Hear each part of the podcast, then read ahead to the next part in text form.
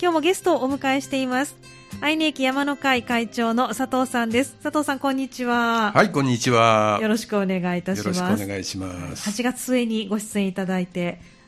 またまたご出演ということで。毎週毎週毎週佐藤さん先週も佐藤さん。佐藤さんでしたどんぐりクラブの佐藤さん、はい、ということ。で3週連続。まああの2週は佐藤さん。愛媛山の会の佐藤さんですけれどもね、はい、はい、ということでよろしくお願いします。はいよろしくお願いします。さあ今日はご紹介いただくのがあの三条ヶ岳ということですけれども、はい、あのずっとここ最近は山登り割と活発に行ってらっしゃるご様子ですね。そうですね。はい。やっと。もう我慢の限界ですね。我慢の限界ですか？そうですか。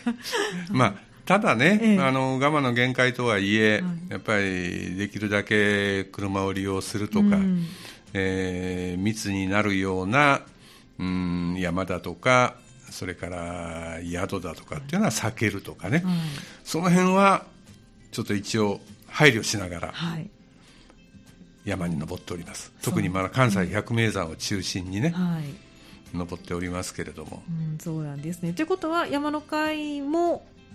今はお休み中ということで。そうですね、8月、9月、緊急事態宣言も結局延長になりましたので、そうですね、9月末までになりましたね。うん、はい、ですから9月いっぱいは、はい、まあ、お休みをして、うん、10月からは季節も良くなるし、はい、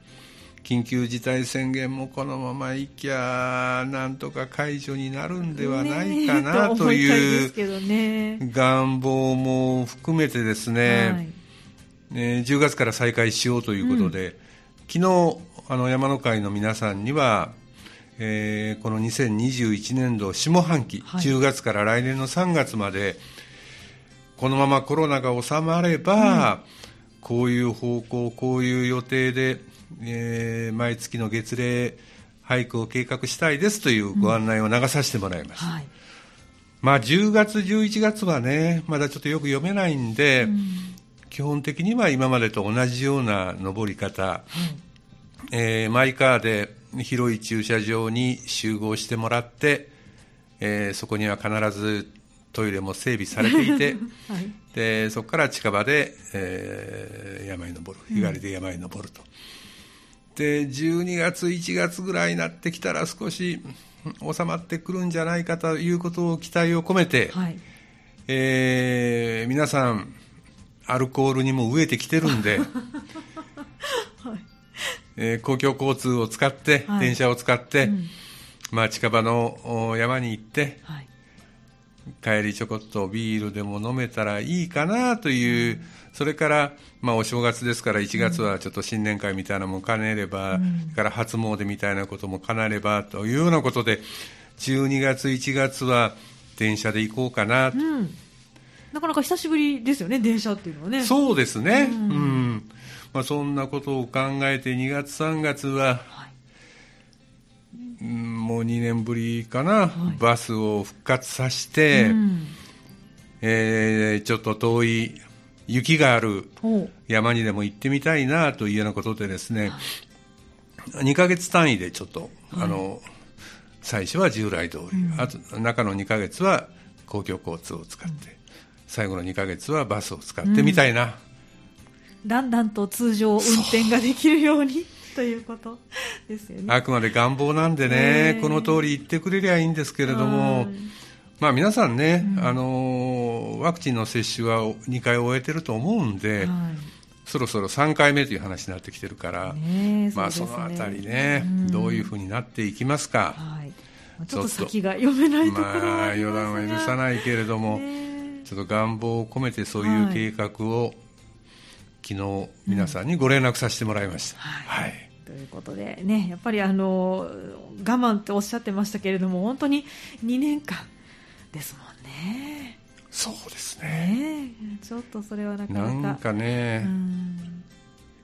以前の当たり前と今の当たり前がだいぶ変化してきましたね。ねそうですね。もう皆さんマスクねつけて歩いてますし、そうです。ね本当に山の中でもなんかこう会話がすごく 少なかったりとかいうことでね、なんかいつもと違う感じはありますけれども、ね、ね早く元に戻ってほしいですね。ね戻ってほしいです、はい、戻らなかったらどうしようですよね。ねはい。まあそんな中あの工夫を重ねながらあの山に佐藤さんも行ってらっしゃるということなんですが、はい、今日は三条ヶ岳をご紹介くださる。はいはいこれかなり遠い山ですよね。そうですね。ね三田から行くと。えっ、ー、とね、はい、三田から行くと、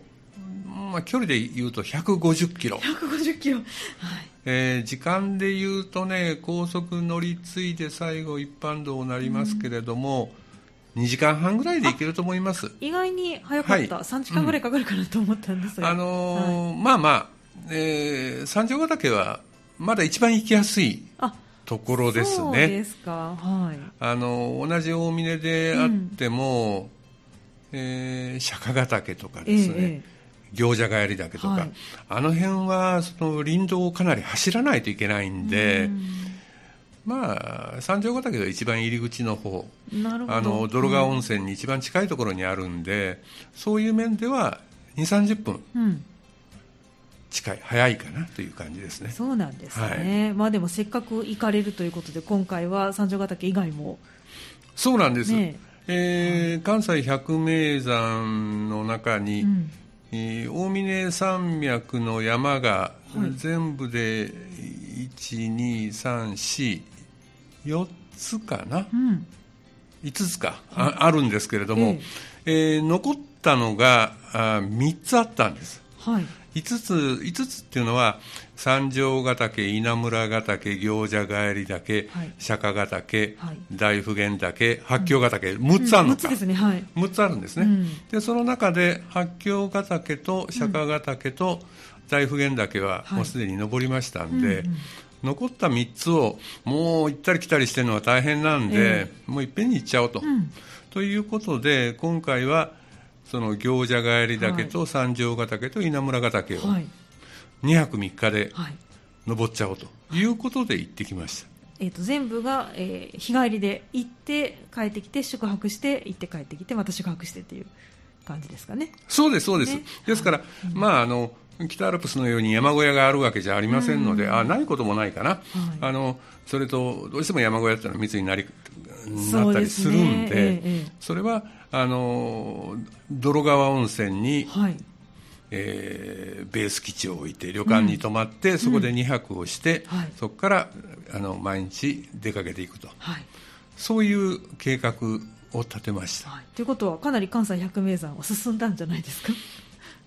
そうですね、うん、でついでにあの2泊3日で行きましたんで3日目ちょっと離れてますけれど、はい、あの和歌山寄りの方ですけどごま段山という山に行きました、ええ、それで84になりまして。すごい。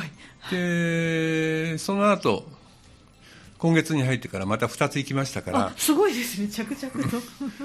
86まで来ました。86まで来ましたか。残り14ああ大変ですね。ね遠いから。遠いところばかりが残っていくいやいや本当にね、うん、片道3時間ぐらいかかりますんでそうですね。関西といえどもやっぱ広いですもんね。広いも残ってるのが本当三重と和歌山ですから、まあ山登りよりも車の運転に疲れる。そうですまさに。ですからねやっぱり効率的に行こうと思ったら、うん、えー、温泉に泊まってみたいなことを計画していかないと、うんはい、なかなかこれから14というのは数は14だけど大変です。はい、そうですね。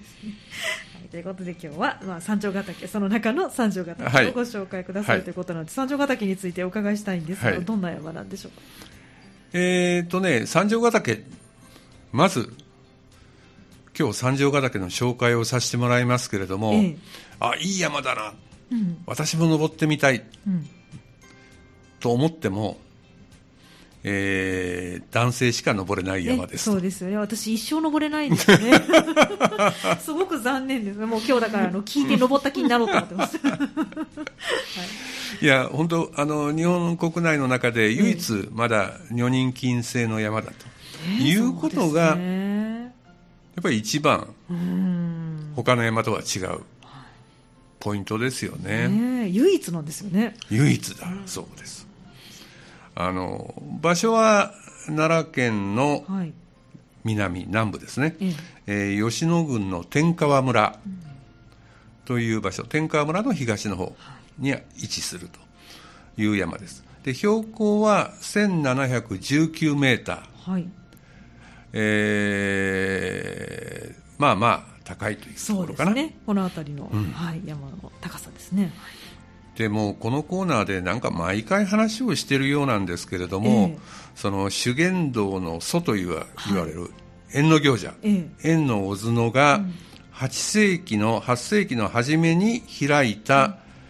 えー、国内修験道発祥の地。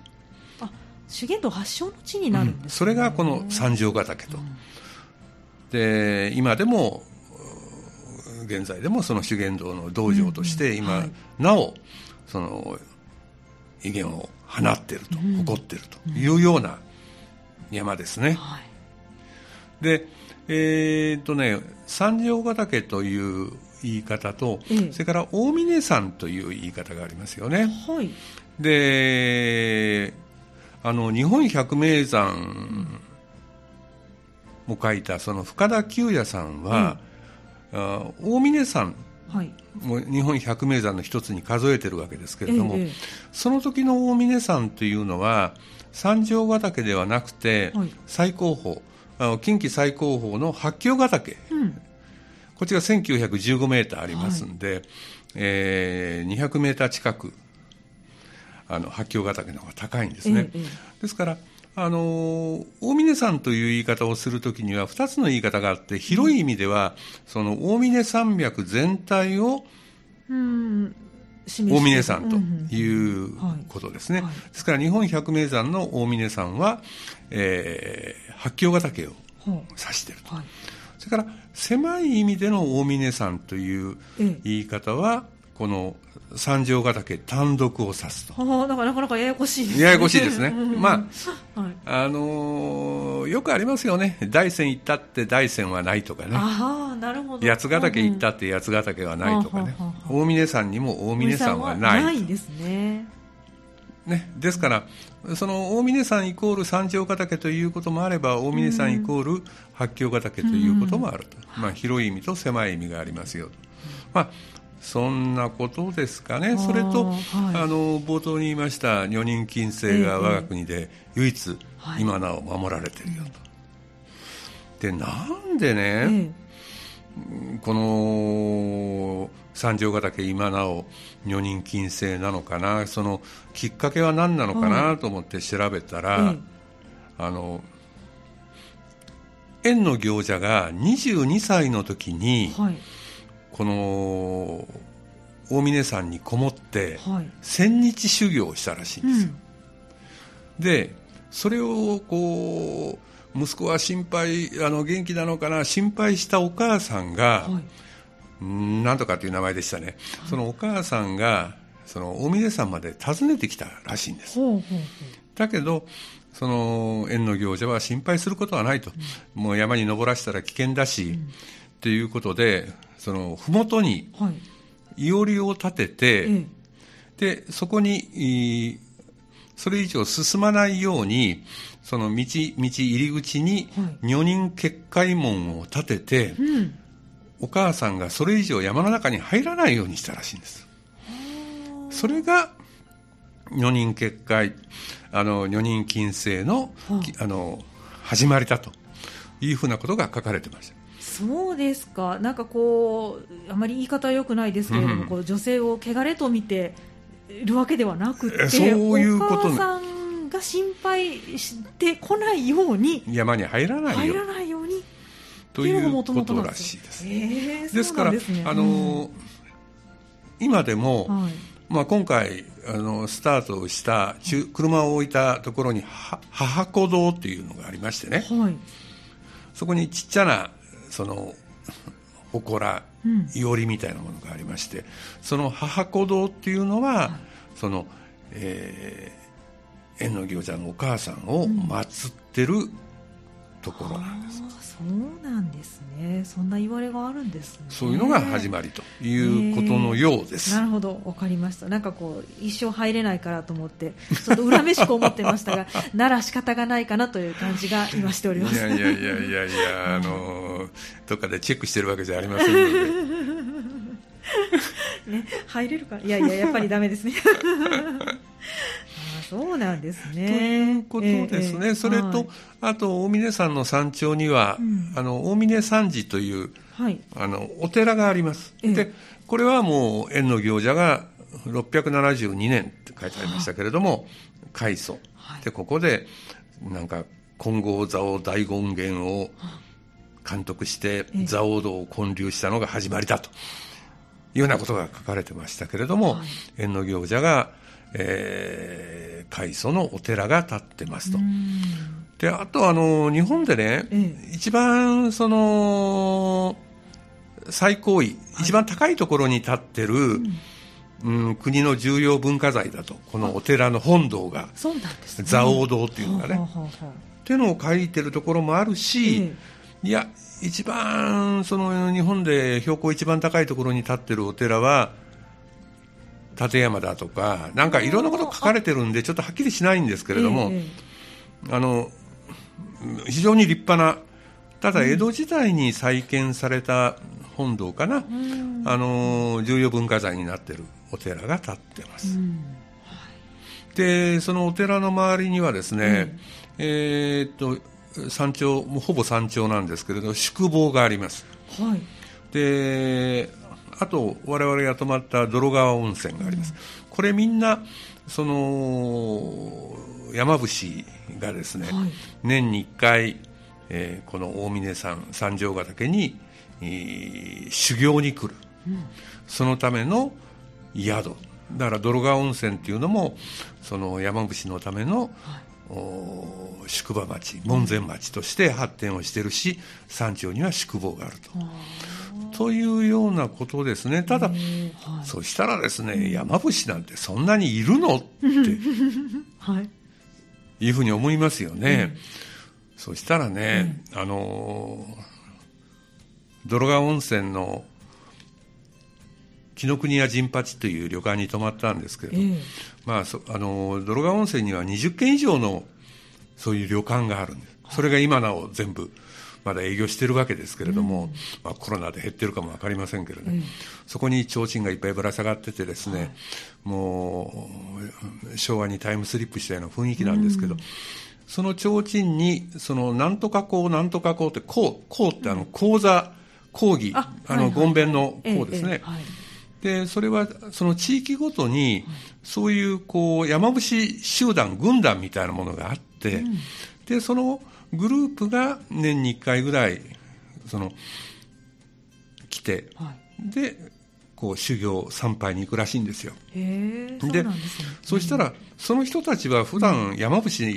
の格好して山伏やってんのって言ったらそういうわけじゃなくて、皆さん普通のサラリーマンだったりするらしいです。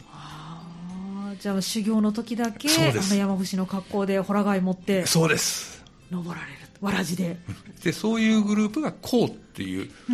グループを作って、ということをあの宿のご主人が言ってました。ただやっぱりねあの時代とともにその数は減ってきてるらしいです。でその分、その登山客だとか、ええその泥川温泉の観光客が増えてきて、うん、なんとかその二十数軒の旅館は今でもこう持ってるんですよみたいなことをおっしゃってましたけども。そうなんですね、まあ、そんなお寺が山頂にあります、はい、ですからね、ええ、まあ一番面白いのは、まあ、お峰山だけ山頂ヶ岳だけじゃないかもわからないけれども、うん、山登ってて誰かとすれ違うと「こんにちは」とか、はいはいおはようございますとか言いますよね、うんええ、この三条ヶ岳だけはようお参りなんです。あ挨拶が。挨拶が、えーと、山伏の人と会うあ山伏の人だけじゃなくてだけじゃなくて。登山客もようお参り。ようお参りです。そうなんですね。なんか愛宕山みたいですね。愛宕山もそうやね。ねなんかようようお参りでしたかしら、うん、ね挨拶がね、うん、だからそういうところからいくつかありますよね、うん、面白いですね。本当に言うのかなと思いながら、あの行った時も登って行ったんですけどね、はい、あの早い時間だったからあんまりすれ違う人いなかったんですけども、うん、23人しかすれ違わなかったかな、えー、皆さんようお参りでしたやはりそうなんですね、はい。じゃこっちもようはい、知っておいて登る方がいいですね。そうです。なるほど、わかりました。はい。それとあと園の行者が、はい、あその大峰山寺お寺の開祖であるということと、はい、それからもう一つ大きな仕事をしたのが、ええ、この大峰奥掛道という、はい、よく耳にしますが。そうですよね、はい、あの吉野の金峰山寺から、はい、えー、熊野三山まで、うん、約170キロの修験の修行の道を開いた、うん、切り開いたと。うんすごい。ということですね。ですから、当然のことながら、あの先ほど言った、えー、関西百名山に入ってる、はい、山は、あ、稲村ヶ岳は入ってないな。す、う、べ、ん、て、はい、あとの5つの山は、その、大峰奥掛道の途中の山だと、うん、ということになりますね。佐藤さんはこれ170キロは踏破しようとは。あのー、山小屋がね。ないないですね。山小屋があれば行ってみたいけど、うん山小屋はゼロではないです、店に小屋があったりね、あと避難小屋みたいなやつはありますけれども、えー、まあ、なかなか、ね、やってみたいとは思うけど、田中陽樹君は一生懸命歩いてましたけど、ね、そうですよね。はいまあ、でもちょっと憧れの地でもあるかもしれませんね。思いますね、ね非常に山深いところですから。そうですねであとね、それから一つ、今回勉強してびっくりしたのは、はい、大峰奥掛道っていうのは、うん、吉野から熊野に向かうのが、はい、その一般的な生き方なのかなと思ったら逆なんですね、うんうん、熊野から吉野に行くんです。そうだあちょっと私もそれは勘違い吉野から熊野に行くと思ってました。あの熊野から吉野に行くことを、順布、順布。順番の順に峰ですね。大峰の峰、はい、順布、うん、プと読むらしいんですけれども、はい、で逆に吉野から熊野に向かうのを逆プっていうらしいあのー、もうだいぶ前になりますけど四国の88箇所を、ま、歩いて回ったんですけれども、それも1番から右回り時計回りに回るのを、はい、回るのを順打ちっていうんです、うん、で逆に88の方から左回りにずっと回っていくのを逆打ちっていうんです。それと同じようなもんですよね。なるほどそうなんですね、まあ、で別にあの逆だからいけないとかいうわけでは ないですよね。全くないです。全くありません。あのーうん、四国の88箇所なんていうのは余談になりますけれども、うんウルード氏だったかな、はい、なんかは逆打ちがいいとかね、ななんかいろんな。そうなんですね。じゃあこれはもしかしたら 逆プの方がいい時もあるかもしれない、ね、かもわかんないです。かも。もしかしたら。はい。まあそんなことでですね。ですからその大峰山寺、はい、それから大峰の奥掛道、うん、これはあのー、世界遺産に指定されてますよね。はい、紀伊山地の霊場と三景堂ということで。ですから。あの大峰奥掛道大峰山寺だけじゃなくて、うん、えー、熊野古道なんかもね、え一緒に入ってますよね、すごく範囲の広い。広いですね、ね、吉野熊野国立公園ですから、うん、非常に広い、うん、範囲が入りますね、うん、であのー、熊野古道と大峰奥掛道って似てるんですけれども、え両方歩きましたけどぜあの、はい、全部歩いてるわけじゃありませんけどやっぱり基本的に全く違う。ああそうなんですね。あの大峰奥掛道は歩くことその道を進むことイコール修行なんですよね、ですから、はい、まあ岩に登ったり下ったり途中に行場があったり、はい、こうずっと歩くことによって修行して進んでいくと、うんうん、熊野古道っていうのは道なんですよ、ね、三経路。三経路、うんうんうん、熊野三山に行くがための通路なんですね。なるほど。ですから歩きやすい道なんですよ、うん、そんな岩場があったり急坂があったりすることはない、えー、歩きやすい道がずっと続いてますと。近江の奥掛道はもう基本的な考え方が違う。まあそんなとこですかねあとは山頂はもうねもうだだっ広い平坦なそうですか。笹原でした。眺めは本来はいいんでしょうけども、行った日はあの残念ながら午前中はね深いガスに覆われてましてね、ね、ほとんど何も見えなかったんですけれども、あのそんなとこですね、お花畑って書いてありましたんで、まあ、春にはお花が咲くんでしょうけれども、行った8月の終わりにはもう笹バラです。そうだったんですね。まあそんな山ですよ、はい、三条ヶ岳っていうのは、うん、まああのお寺の話とか、はい、その奥掛道の話も合わせてしましたけれども、はい。あでもなんかあの今までご紹介いただいた山に比べるとちょっとこう壮大な感じがスケール的には。歴史のこうスケールが大きい感じがしますね、ね、やっぱりね、うん、違いますね。違いますか？あの普通、登山をしてて、山頂にお寺があるなんていうのは、うん、別に不思議でもなんでもなくてよくある話ですよね、よくある話で、はい、あの普通なんですけれども、はい。やっぱりね三条ヶ岳は、はい、その女人結界門というその門を入る時から、うん、なんかこう気持ちが違いますね。こう緊張感みたいななんか背筋が伸びるような。うん、なんか空気が違う。空気がまあたまたまさっき言ったように行った時は、うん、ガスがかかってて、うん、より神秘的な雰囲気が漂ってたんですけれども、えーこう山に登っていってそこで参拝をするっていうことじゃなくてもう歩きながらやっぱりこう祈ってる参拝してるみたいなこうなんかね神聖な気持ちでもって歩いてるような気がしました。あそうなんですね。やっぱり特殊な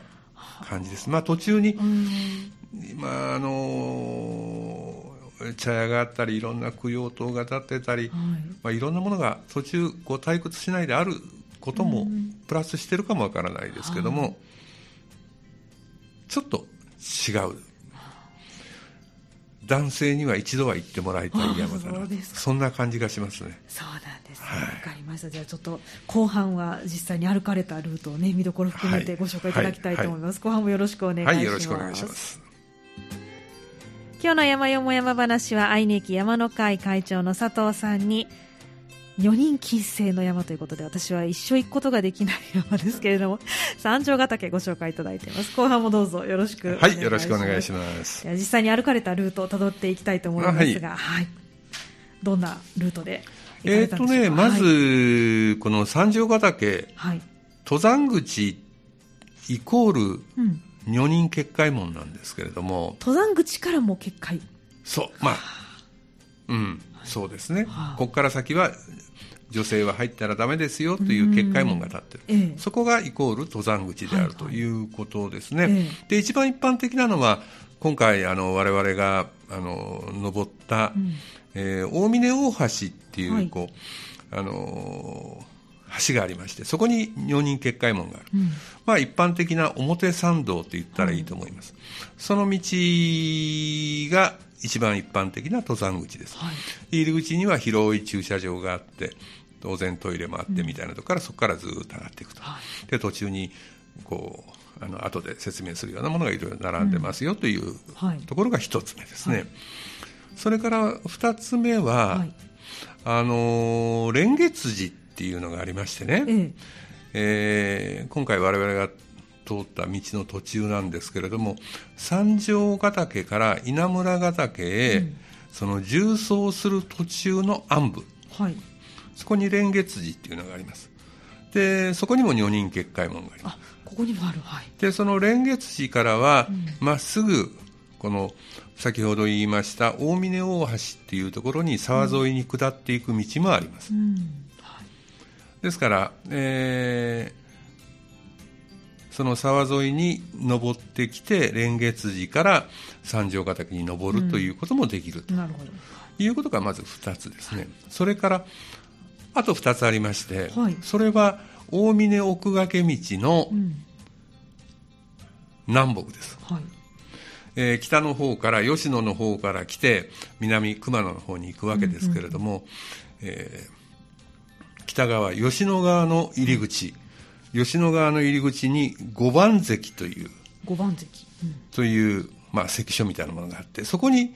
女人結界門があるようです、ですからまあそこも一つの登山口になってる、うん、それから南側には阿弥陀森というところがあって、それがその南側熊野川ですから、えー、三条ヶ岳の次は大普賢岳に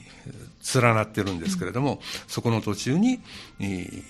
女人結界門がある、うん、その4つの女人結界門が登山口になってますよ。張り巡らされてる感じ。張り巡らされてます。すごい。山の中入っていきゃ登れるかも分かりませんけど、それ以外の道はすべて門で閉ざされてますよ、ということです、はい、であの今回歩いたコースっていうのは、先ほど言いましたけれどもその縁の行者がお母さんをとど、めさせるために作ったいおり、はい、その跡があって今も祀っているという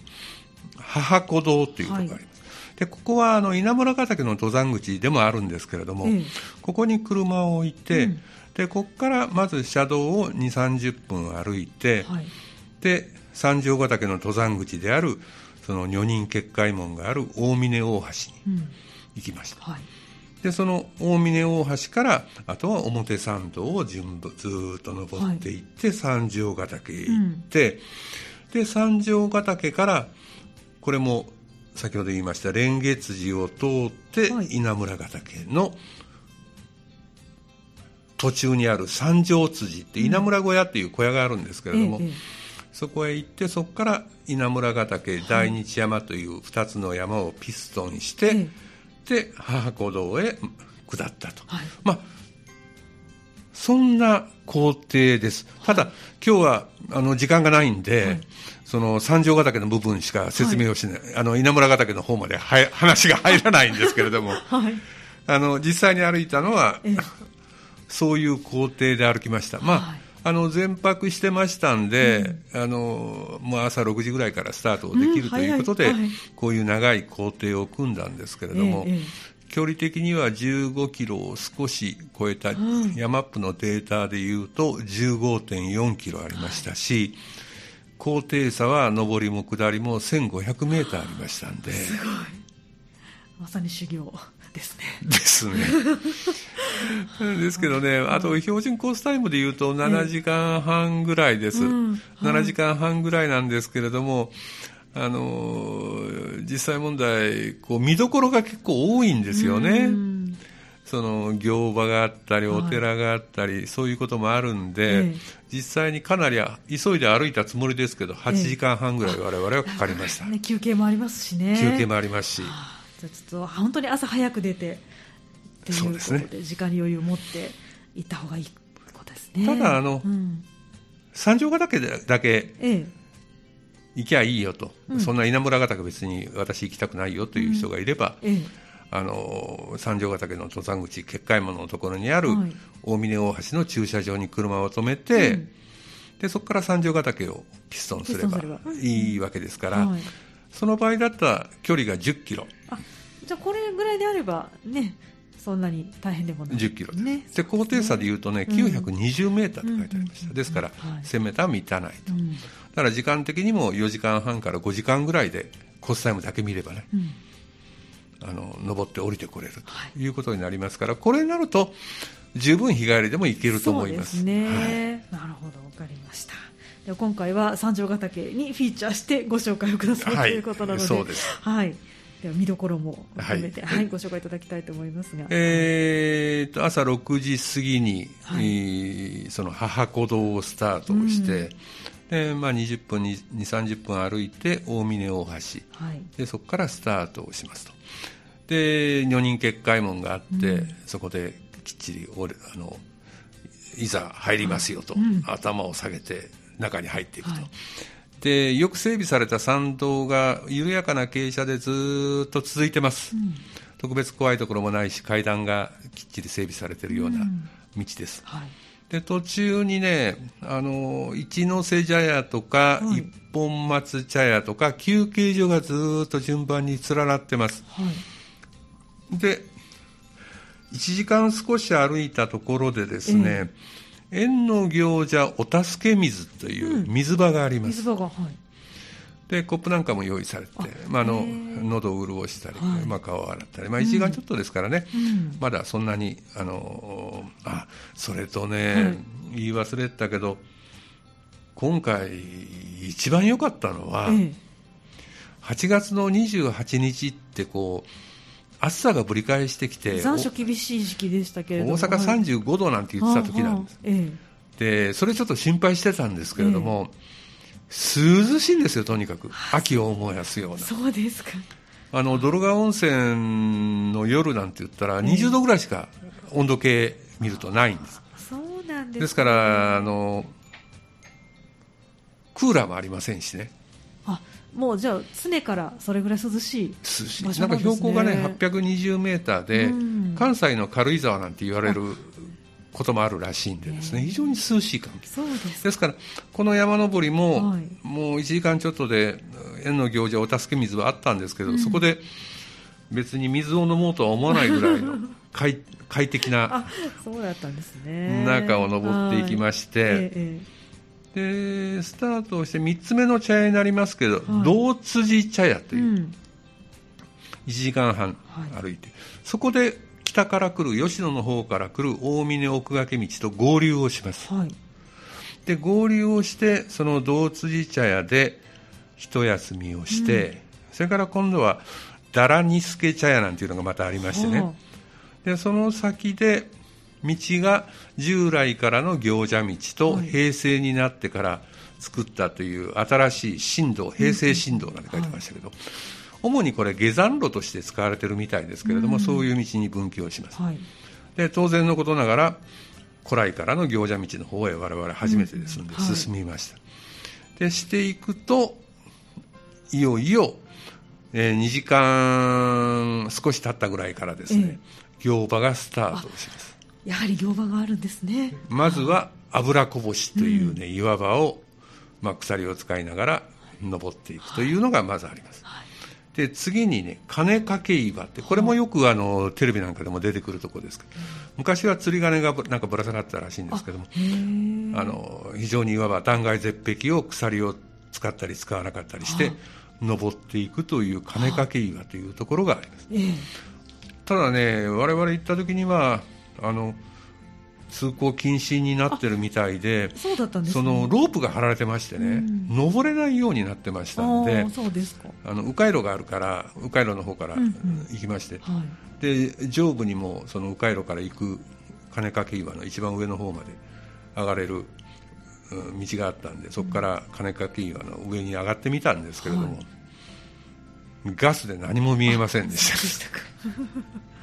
あの円の行者の像があったりしましたけどね、そうなんですね。そんなところを行ってですね、はい、次に出てくるのが、ええ、これもよく一番テレビで紹介されるかな、はい、西の覗きという西の覗き、はい、断崖絶壁そうです。日本三大荒行の一つというやつで、はい、